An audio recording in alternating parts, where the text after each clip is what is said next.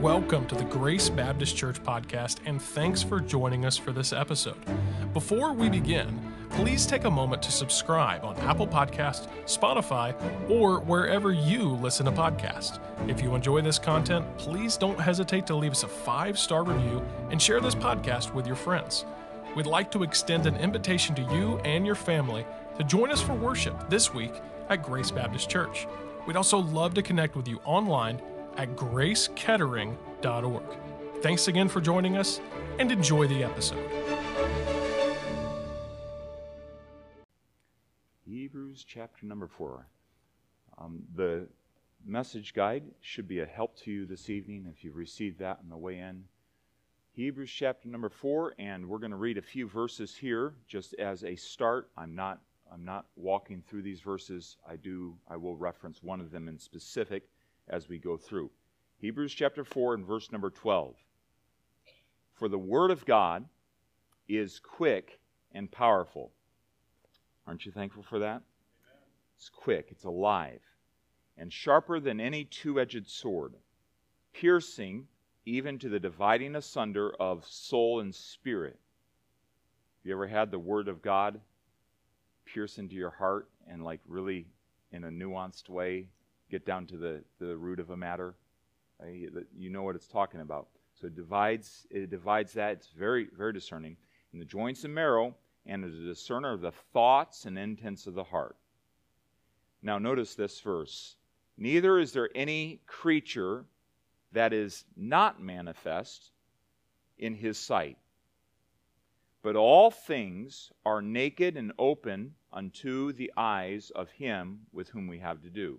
Seeing then that we have a great high priest that is passed into the heavens, Jesus, the Son of God, let us hold fast our profession. What profession? Our profession of faith in Him, who He is, that He is God, that He is the Savior, that He is our high priest, the one who's made um, that atoning sacrifice for us. For we have not an high priest which cannot be touched with the feelings of our infirmities, but was in all points tempted, like as we are, yet without sin. So he's sinless, and he also is able to empathize because he walked in our in our shoes. He he walked where we walked. He lived lived our life. So he's able to he was touched with all those feelings. He he he understands them. Let us therefore come boldly unto the throne of grace that we may obtain mercy and find grace to help in time of need. And so we are told, knowing that we have this high priest, we can come right into his throne room, into the throne room of God, and we can ask for help, and he will help us. He knows our infirmities, he knows our weaknesses, and he will help us as we ask him. Let's pray and ask the Lord to give us help tonight, as well as the other classes across the building. For, Father, thank you for uh, your word. Thank you that it is alive and that it is uh, such a discerner of our thoughts and intents. Lord, how it gets right down to the root of issues. And uh, we need your word to do that in our hearts even this evening. We need, we need the discernment that your word gives. So I pray that you would use your word to strengthen us. And I also ask that for our teenagers and children as they hear your word this evening. Lord, there are, are some that need to receive you as Savior. And so I pray that your word would work in their heart effectively and that they would respond in faith and receive you uh, even, even tonight. I pray that you give each worker just the discernment to know how you're working in hearts. Pray that you give attentiveness to your word. And Lord, may we not just be hearers of your word, but doers of your word. And I pray that for all ages, Lord, help us to be doers of your word. Strengthen us tonight, we ask, and help us to please you. In Jesus' name, amen. Um, how many of you garden? So it's not a majority here. Right. Okay. But um, you understand that it's important to uh, pull weeds um, from time to time, and if you don't pull weeds, it's going to take over the garden. Um, there are some times that uh, that people can be all about pulling weeds, right? That's all they do, uh, and rather than focusing on growing plants. But there are times that we have to pull weeds, and if there's ever a time like this thing seems really high, it's going to annoy me. Maybe. I'll just have to leave it. I'm sorry for getting distracted. Squirrel. Because sometimes you got to pull some weeds, and other times you just got to focus in on play, um, um, you know, putting the Miracle-Gro out and fertilizing and, and just helping the things to, to go along. Tonight's uh, lesson really is one of these moments. I just want to pull a couple of, uh, of weeds, maybe that perhaps you're not even fami- uh, familiar with. I'm going to make you familiar with it, and I hope I don't. Uh, I hope I help help make us more uh, settled in the gospel. Is is the goal tonight? Um, how many of you have heard over the last couple days, um, maybe about this ad uh, that was played at the Super Bowl entitled "He Gets Us"?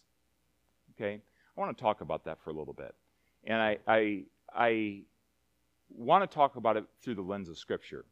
I mentioned on Sunday night how important doctrine is.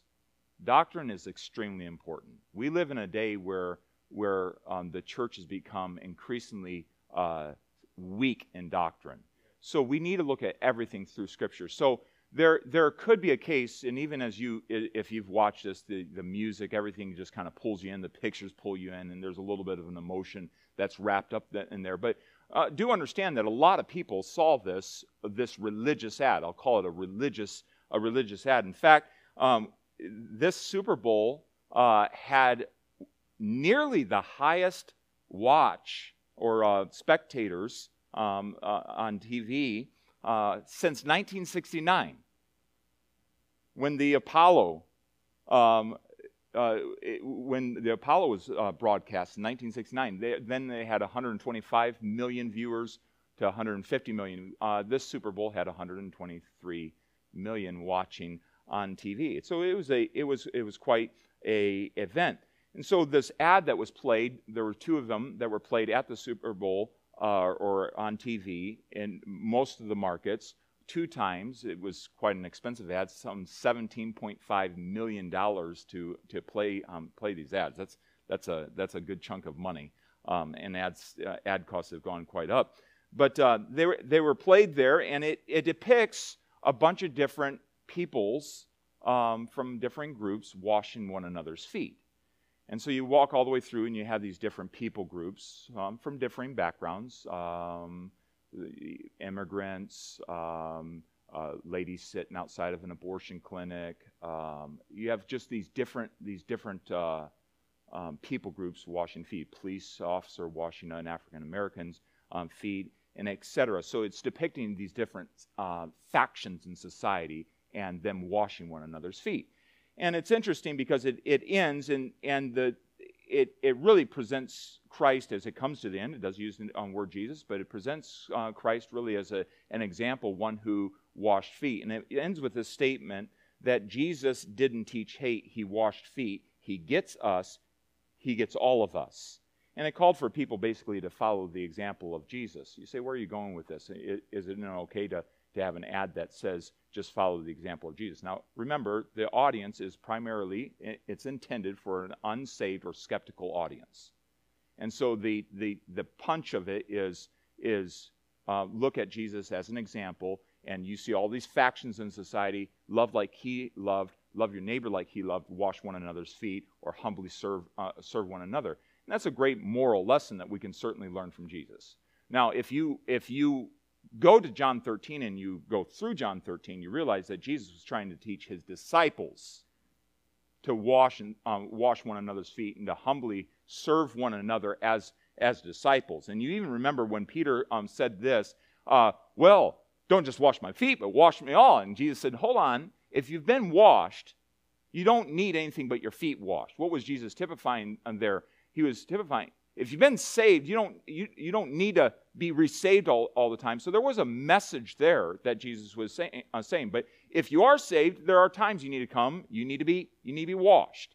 Um, but the primary lesson there was this you need to serve as I've served you. Now, that's, that's great, and you can tell the world that all day long, but just serving humbly doesn't make you a follower of Jesus Christ. Do we understand that? Now, um, let's zero in on this. If you were to uh, go to one of those those uh, dictionaries that tries to um, define an idiom or an expression in society, have you ever had somebody tell you, "I get you, I get you"? You ever had that? Someone say that to you? What are they saying to you? I understand. I mean, I think we, we basically get it. So the, the, the, the focus of this was to say, Jesus understands you. Jesus understands you. He understands all of us. And is that true? Yes, I'm grateful that Jesus understands us.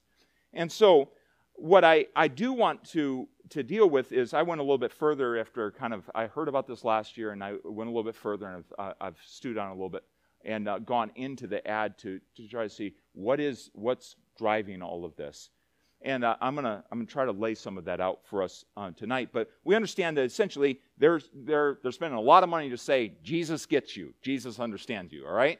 And so we understand that as a, as a baseline that he understands and knows us intimately. One, uh, one um, article mentioned that the He Gets Us ad centered around rebranding Jesus for a contemporary world. And it really is, because we have all these factions in society. Jesus doesn't teach hate, he teaches us to wash feet. You just all get along. Be like Jesus, just all get, a, get along. And I even noticed that um, in, the, in the picture of the, the feet being washed outside the abortion clinic, there was a group of people that were uh, over to the side with their signs down. You know, uh, the people that stand outside and pray for abortion to end, their signs down while this person is just washing, washing feet. Now, I'm not saying it's wrong to serve, and we should serve people. We should serve like Jesus served, shouldn't we? We should love unconditionally. We should. But we do need to make sure that we test everything by doctrine. And so the Bible tells us in 1 John 4 and verse number 1 Beloved, believe not every spirit, but try the spirits whether they are of God, because um, many false um, prophets are gone out into the world. God is not the author of confusion, it says in 1 um, Corinthians 14 and verse number 33. So the gospel is to be a clear and certain sound. We are to trumpet the gospel in this, this day and age, and the gospel not, will not always be wanted. It will always cause one of two reactions. It will all, uh, always be either received or rejected. But people are not left neutral. Every time you give the gospel to a person, they either receive it or reject it. And so it is important that we understand uh, that we should be like Jesus, yes, but the reality is you can't love like Jesus until the love of the Lord Jesus or to the life of the Lord Jesus is within you. I can't love like Jesus loved uh, um, sacrificially until the Holy Spirit resides in me, and His, the fruit of the Spirit, is love, joy, peace, long suffering, and you, you know the rest of the fruit of the Spirit. And so it's important for us to realize we can't just teach morals to society and expect that to change society. They need Jesus. It's very, very important. So I understand that there's, there's a desire to try to, to talk to the skeptics and, get them interested, but Paul said something very interesting to, uh, to the Corinthians. He says, I, I didn't use cunning words of man's wisdom. I didn't, I didn't try to connive you into believing in Jesus Christ. And there's a real sense in our day in which we live that we feel like we need to help the gospel by shielding the gospel, trying to couch it and, and get it on its way. And I'm going to share this illustration now. My dad, I, I remember this, I don't know when it happened, but we used to have dogs growing up. We used to have this uh, uh, Siberian Husky with blue eyes, like those, those ice blue eyes. Name was Sage. We had a, we had a, a German Shepherd that his name was Taya, and uh, I had a, a mixed uh, um, mutt that was named uh, Breezer. I just remember one time my dad trying to feed heartworm medicine to the dogs. You know how that goes? Like a, one of those big round pills, that just doesn't go very well. But I do remember him trying to do it and stuffing that thing inside of a donut and giving it to the dog. You know, sometimes people think we have to, we have to help the gospel out.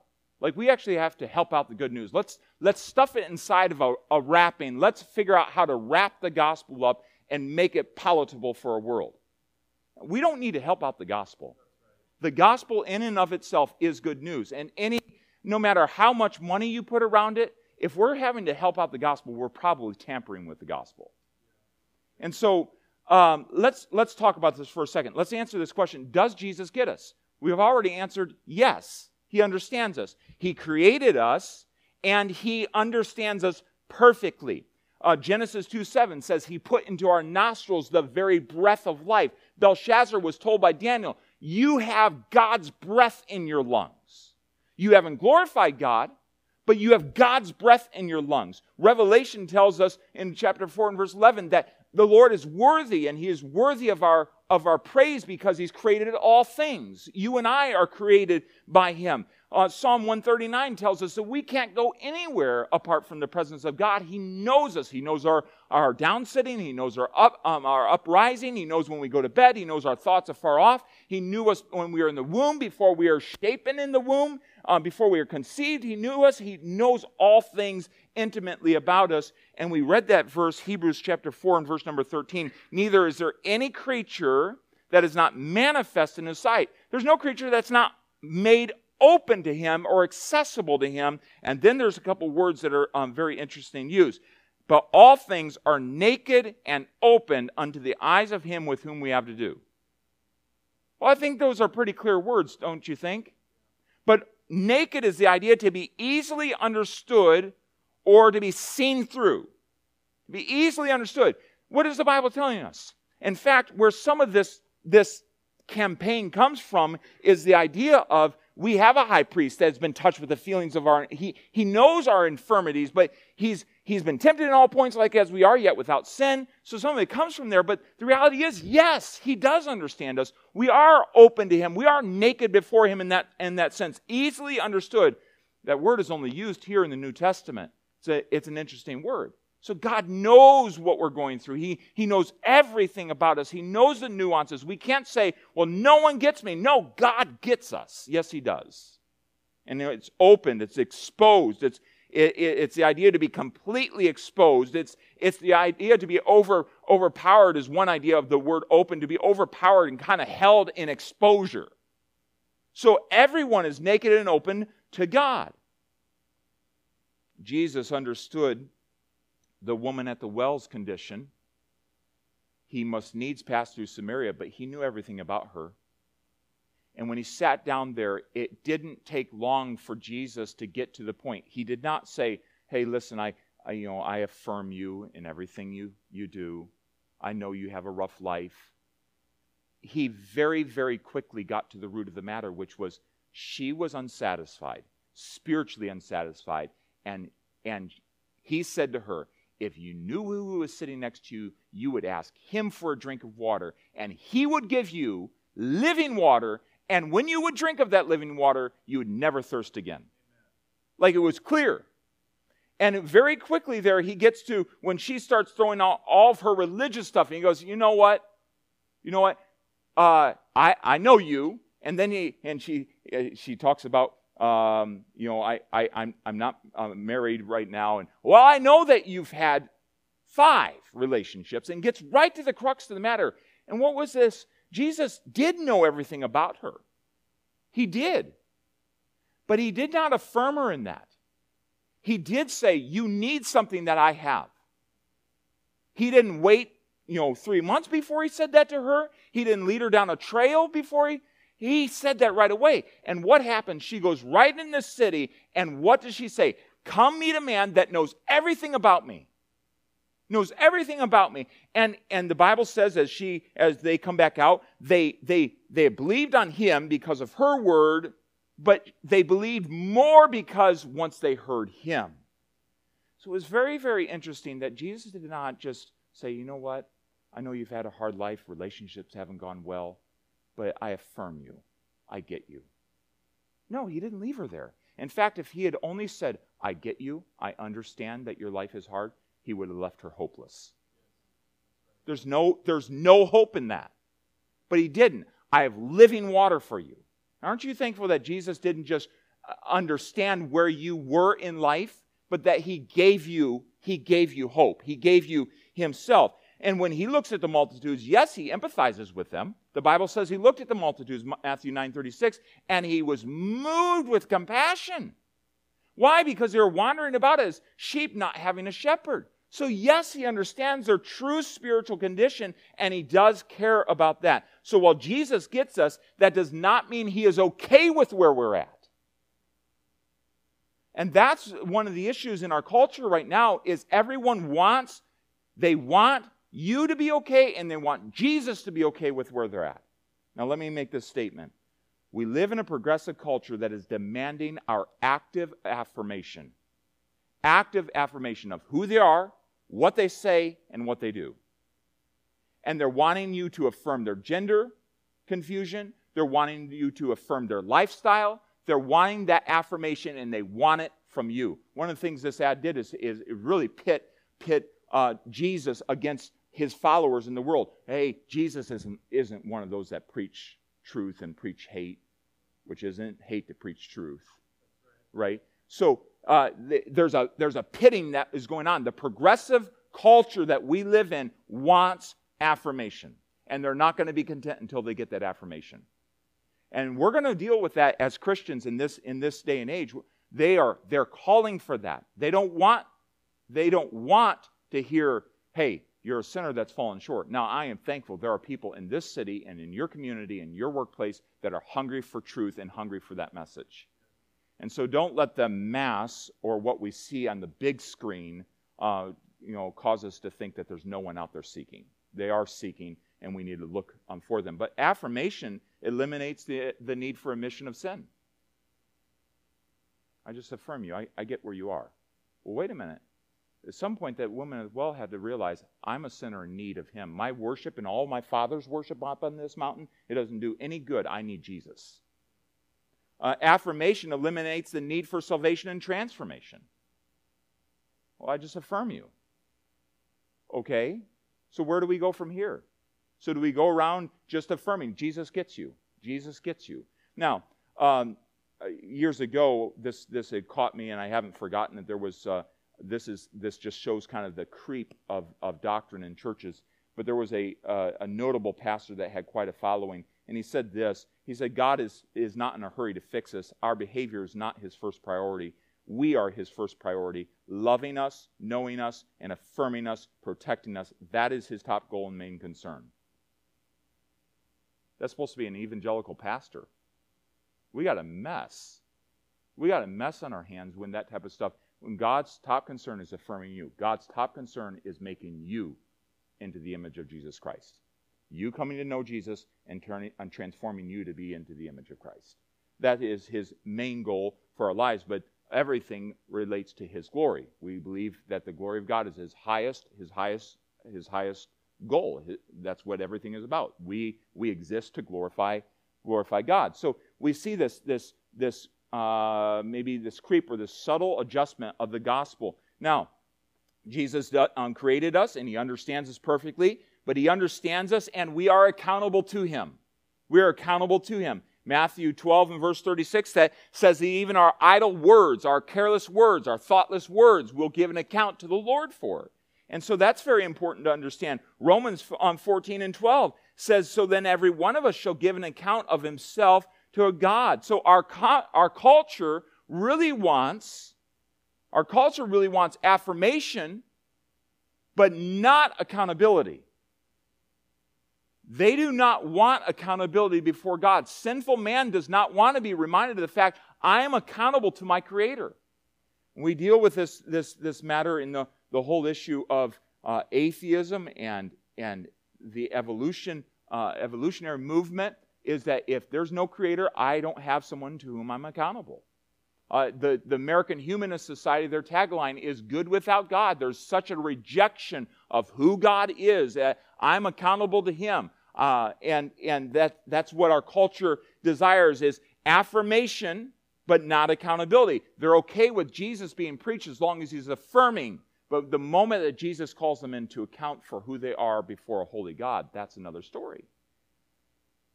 So we must be careful not to water down or reshape Jesus or the gospel to the demands of culture. We have to be careful. And we see that. And one of the ways that we have to be careful is we have to be careful about which bandwagon we jump on. The things we say, hurrah to. We have to test the spirits and see whether they be of God there is such a thing as another gospel. Do you believe that? There is such a thing as another gospel. Let's turn to 2 Corinthians 11 and 4. 2 Corinthians 11 and verse number 4.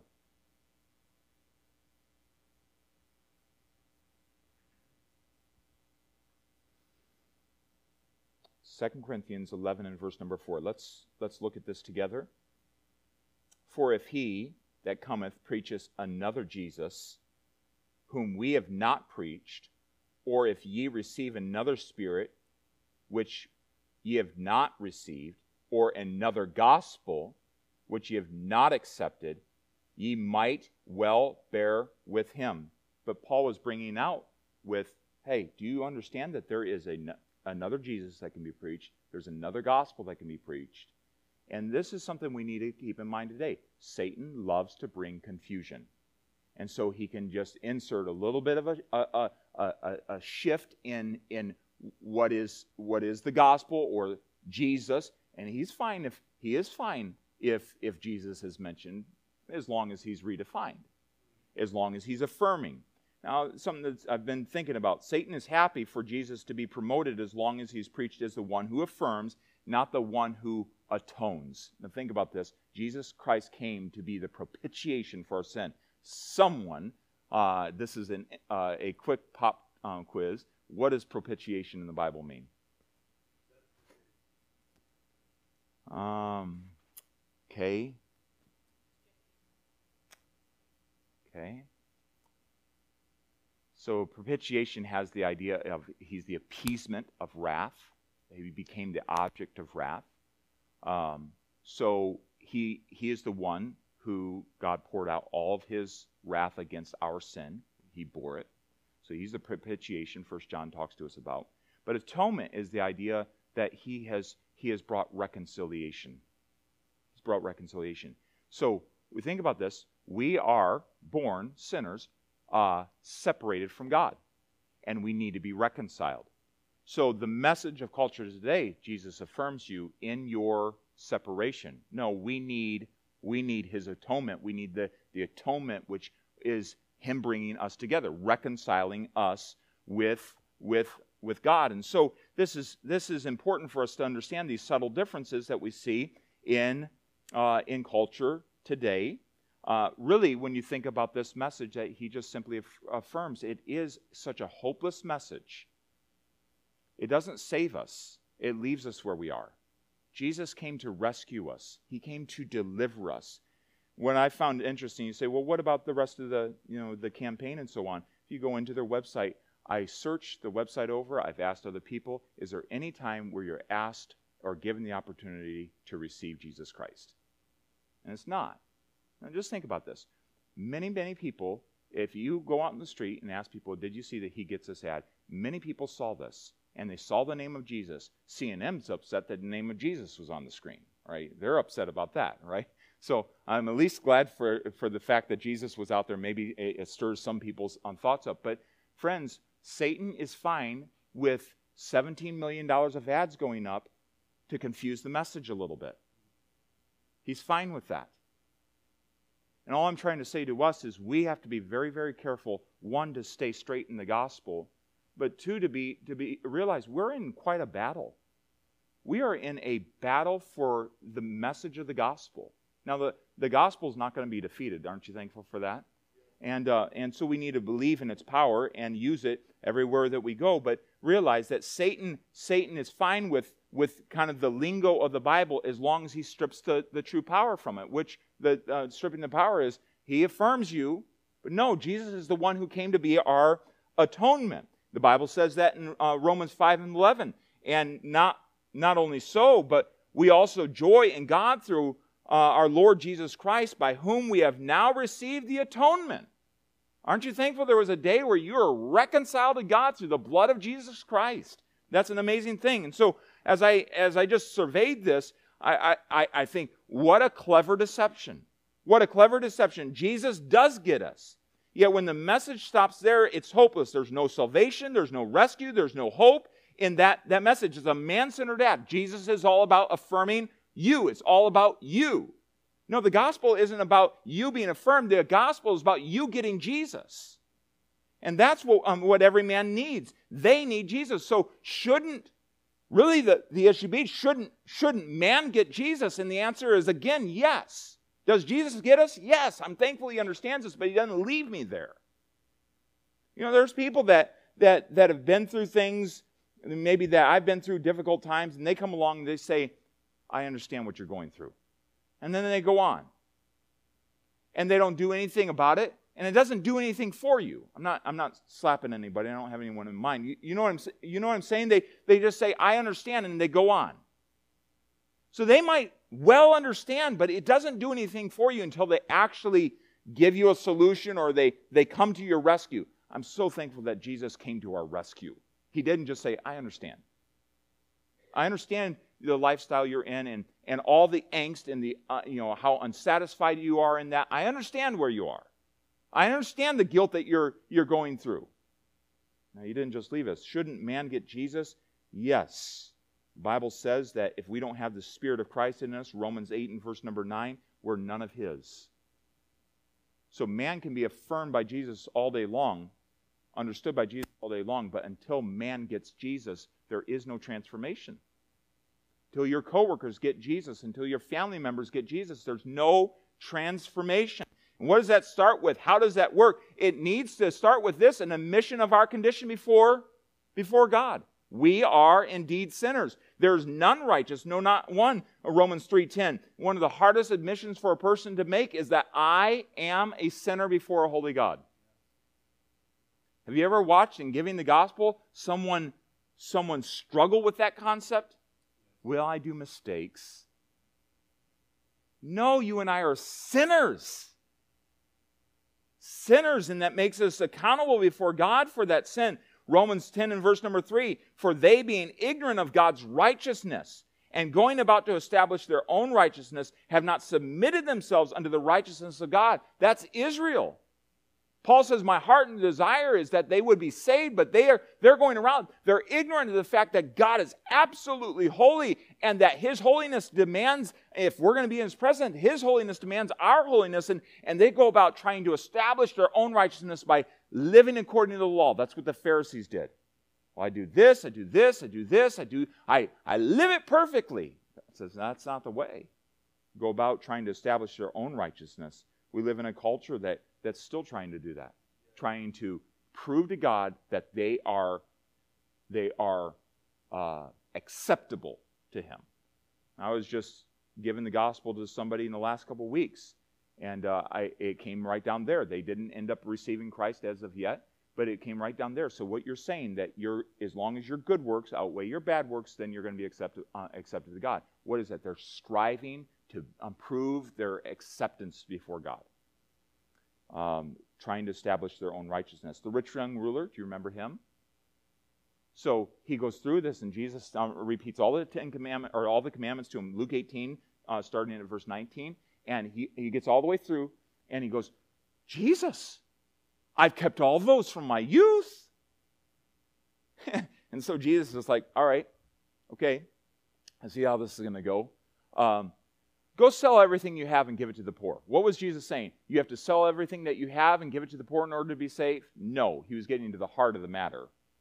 This man was rich and he was greedy. He had sin, but he was not willing to admit it. And so Jesus gives him an assignment. What does that guy do? He walks away exceedingly sorrowful, and the Bible says because he was very rich. So Jesus got to the heart of it. But man struggles to admit his condition before God. And you know, we have a world full that struggles.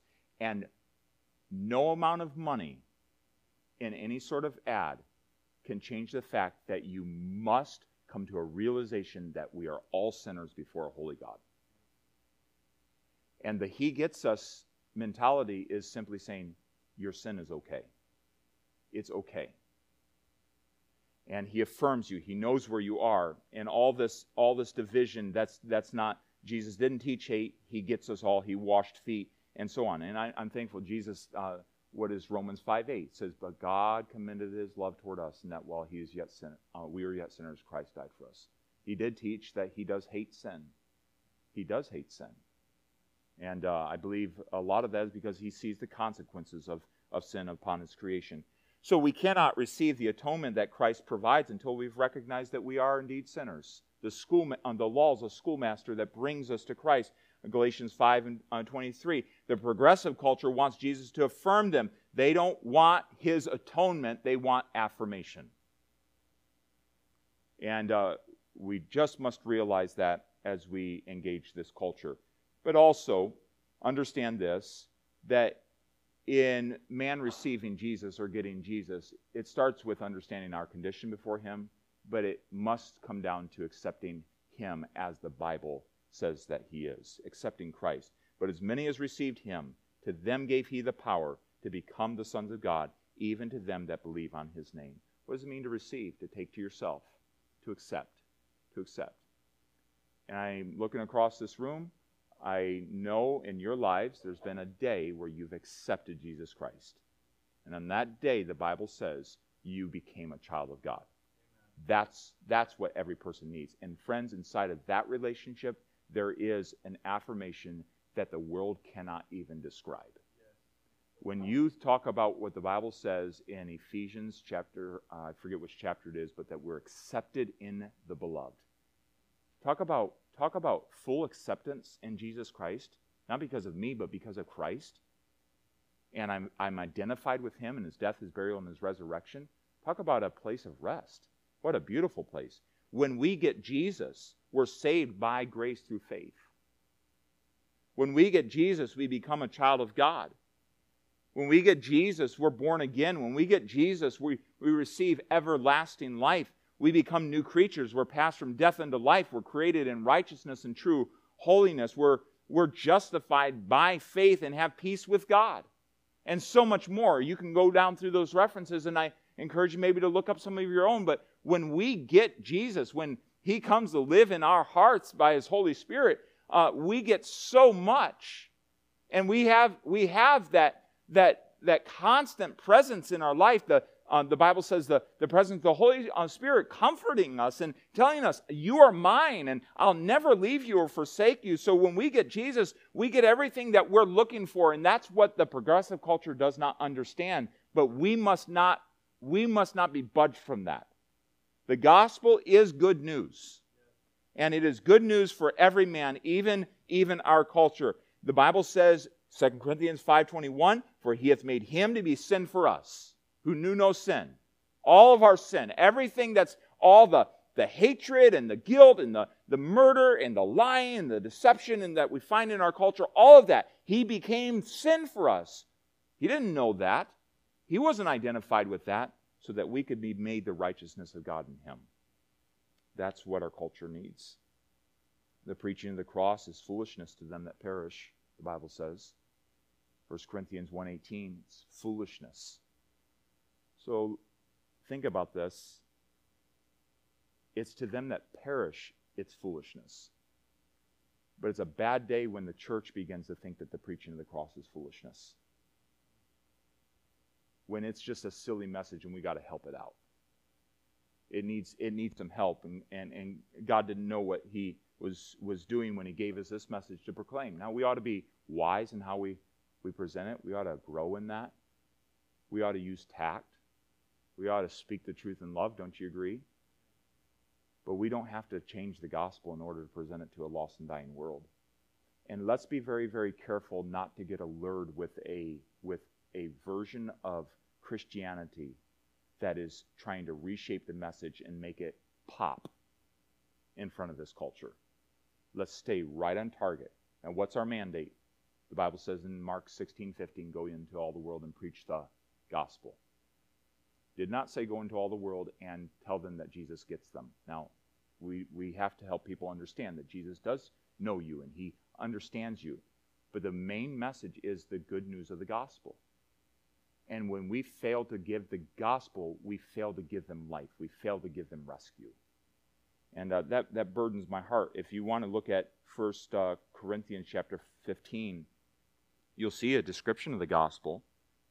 It says, Moreover, brethren, 1 Corinthians 15 1, I declare unto you the gospel. It means good news, which I've preached unto you, which also ye have received, and wherein ye stand. 1 Corinthians chapter 15. Now, verse 2 By which also ye are saved. So it means if we withhold the message of the gospel or change the message of the gospel, we're actually withholding salvation. That's a problem. Don't you agree? That's a big problem. And wouldn't, wouldn't, you, wouldn't you say that Satan would be interested in that? Right, it just change the message a little bit, shape it a little bit. Um, why? Because it withholds salvation. If ye keep in memory what I've preached unto you, unless ye have believed in vain, unless your, your belief is empty, for I delivered unto you, first of all, that which also I received. This is an authoritative message that has been received. How that Christ died for our sins. For our sins. It was interesting as I was looking through their, um, their statement of belief, how that they did not mention that he died for our sins. They mentioned that he died and rose again, but they did not mention that he died for our sins. Well, that's a pretty important part. He died for our sins according to the Scriptures, and that he was buried, and that he rose again the third day according to the Scriptures, and was seen of Cephas, then of the twelve, and it goes on to speak of the 500, and then of Paul the Apostle born out of due time. So let me leave us with this verse. Romans 1:16. Paul says, "I am not ashamed of the gospel of Jesus Christ, for it is the power of God unto salvation." We ought not be ashamed of its message. It does not need help, it only needs spoken. Now, are there, are there some believers um, or people that have preached the gospel and preached it in an, in a, uh, in an unloving way? Sure. But it doesn't mean the gospel doesn't work. And so, my point in bringing this up tonight is we don't, we don't need to go f- much further than here just to be, be aware that this is something that people are thinking about. And if you come across someone at work that saw this and said, man, that was such a wonderful thing, don't, don't, don't take and repreach this, oh, that was an awful, awful. Take them to the next step. Yeah, Jesus does understand you. But take taking the next step, but the most important thing is that you get Jesus. Do you understand Jesus? And help them to understand what Jesus came to do for them. Thank you for listening to this podcast. To learn more about Grace Baptist or how to have eternal life, visit gracekettering.org. And remember, you are always welcome at Grace Baptist Church.